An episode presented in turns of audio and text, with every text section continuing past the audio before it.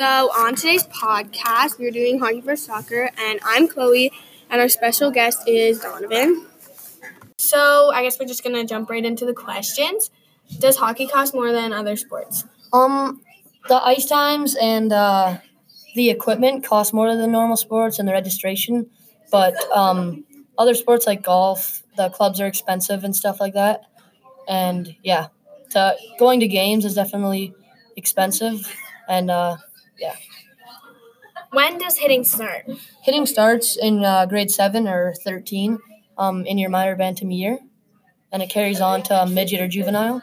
What's the worst hit that you've ever been in? Uh, the worst hit that I was ever in um, was uh, against Guelph, a home game, first of the playoffs.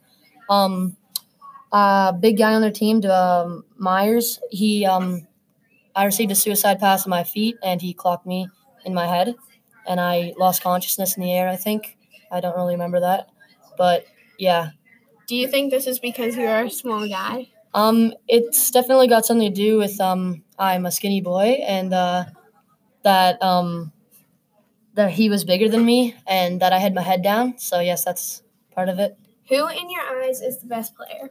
Um, in my eyes, Alexander Ovechkin is uh, the best player because I've watched him my my whole life, and my favorite team is the Washington Capitals, and he put up like he's got eight Rocket Richard trophies, which is the most goals in a season. Yeah, that's. Uh, for soccer, I would say like my favorite player would be Neymar Jr. because he plays for Brazil in the FIFA World Cup, and he is the third most paid soccer player in the world. And also, I just like Brazil as like a team in general because they have the most World Cups won, which is five. Um, so, how much do you get paid when you play in the NHL? Um, to play in the NHL, um, you get paid uh, an average of two point four million dollars a year, but it varies from like one million to like four million. That's nothing compared to soccer. When you play in the FIFA, you get paid like 14 million a year, and that's like not including if you make it to the semifinals or quarters or finals. Because when you make it there, you uh, definitely get paid more. Yeah. Um, I don't think we'll be right back after the short break.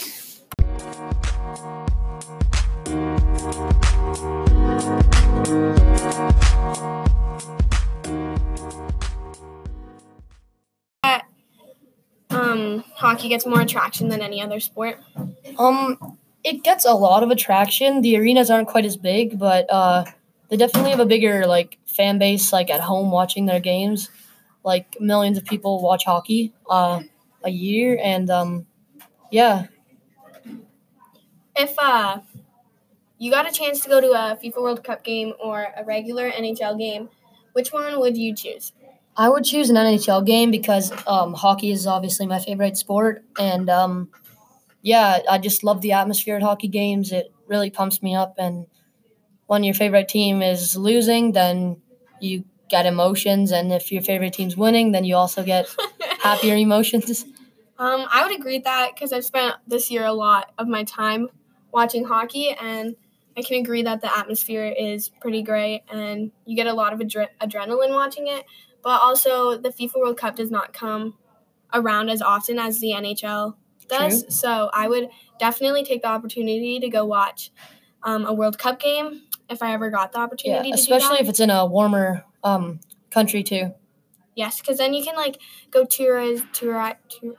You can go tour the country, and it would just be a whole lot Like of fun. Like go to the beach and stuff like that.